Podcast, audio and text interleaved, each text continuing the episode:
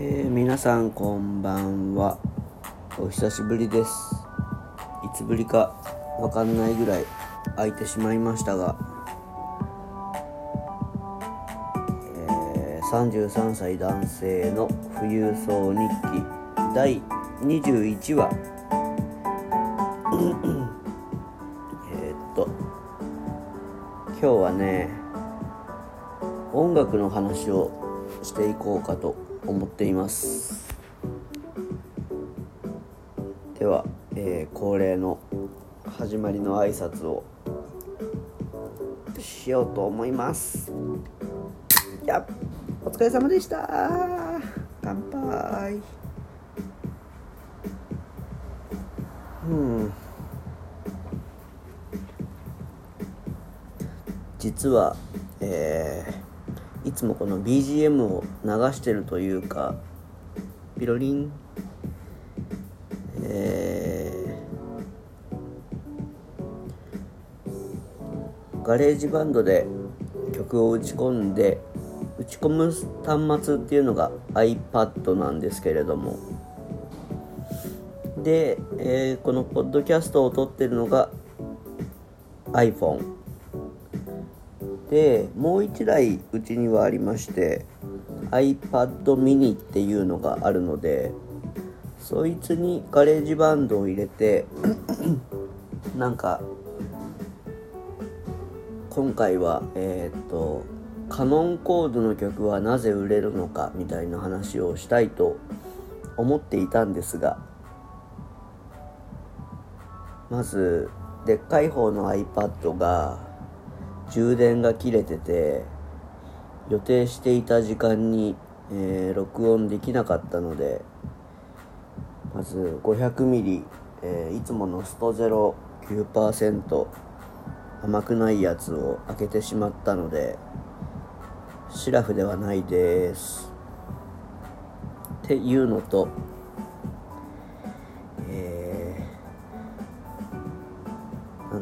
でっかい方の iPad は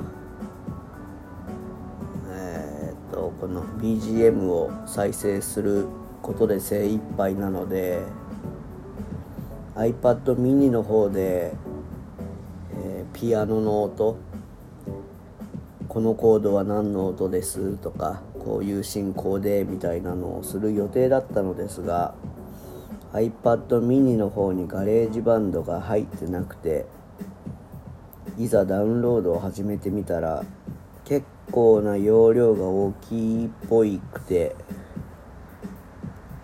絶対、えー、今日のこの収録中今もう3分18秒とかなんですが ダウンロードが終わらないですね。というなんか予想外な変なことが起きてしまったのでもっとなんかすごく今日は初歩基本の木の字からお話をしていこうかなと思っています。うん。そうだ。この曲もあれだ。打ってるやつが主旋律が本当のメロディーではないので。うん眠い。はは。うん。修正しなきゃな。と思っていますがあればうん終わらなそうだな。じゃあえー、っと基本の木の字から。まず音楽というものは大抵ビートが決まっています。4拍子だとか3拍子だとか。まあ2拍子とかも時々はあるけど、えー、123412341234みたいなのがこの曲のサイクルです。で BPM と言われるえー、っと曲のテン歩感速さとかを表す数値が決まっています。それは beat per minutes といって60秒の間に何回ビートを刻むか、えー、ちなみにこの今 BGM でいつも流れている曲はテンポ112 1秒間に112回ドンドンドンドンが鳴る、うん、設計になっています。えー、っとだから例えばこれがテンポ120だったら0.5秒に1回1秒に2回ドンパンドンパン。えっ、と時計がチッチッチッチッって動く間にドッドッタッドッタッドってなるようになっています。これは112なのでそれよりは気持ち、えー、遅めですね。ドンパンドンドンパンドンパンドンドンパンドンパンドンドンパン。えー、っと今はそのん？ドラムパターンで言ったけどドンドンドンドンドンドンドンドンドンドンドンドンっていうのがえー、え1分間に112回鳴ってるテンポで曲が流れていますあとはな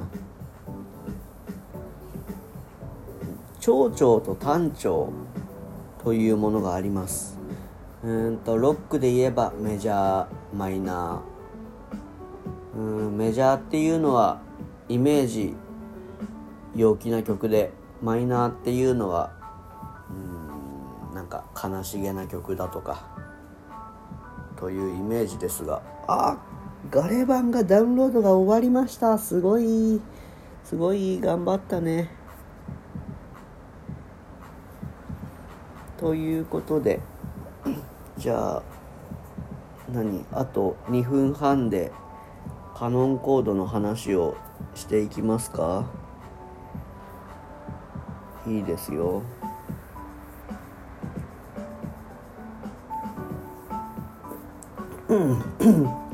今この BGM で流れているのは、えー、多分皆さん一回は耳にしたことあるであろうパッヘルベルのカノンという曲をまあヒップホップアレンジというかドラムマシンとオルガンとピアノとを組み合わせてえー、ななんつうんだろうな。リメイクしたものなのですが。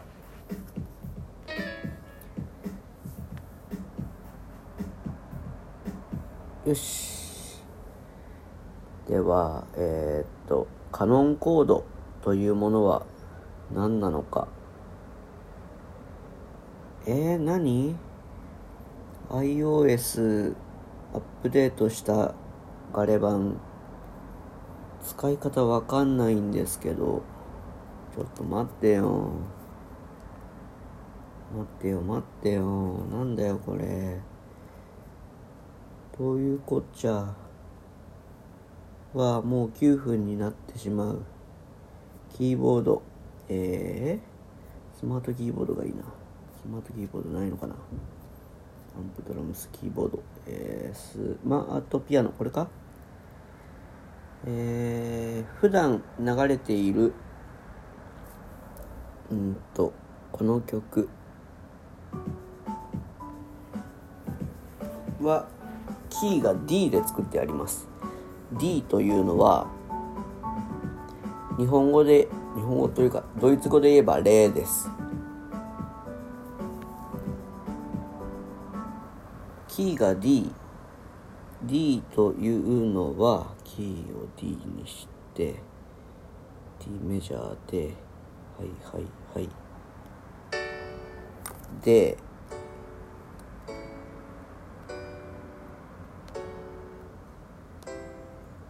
間違えた。そう G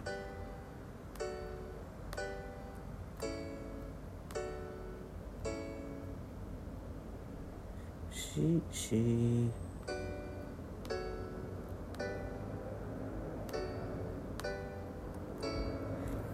っていうのが、えー、っと、基本的なカノンコードということになりますが、うん、10分超えてきたので、私、iPad mini でどれほどの音が出てるか聞き取れるのかわからないですが、ちょっとそれはえー、プレビューで聞きながら見たいと思います。えー、っと次回からは何だろうなカノンコードがなぜ売れるのか。別に僕は評論家でも何でもないですしただのプレイヤーなので感情とかエモーショナルなことが多くて理論的な数字的なことは何も話せませんがそんな解説を、うん、進めていきたいと思います。そんな感じなので、えー、今晩はこの辺りで締めたいと思います。なんかちょっとなんだろうな。BGM 制作が終わってその後の話としてちょっと豊かな表現になってきたのではないかと思いますがいかがでしょうか？ということでまた次回聞いていただけたら嬉しいです、えー、おやすみなさい。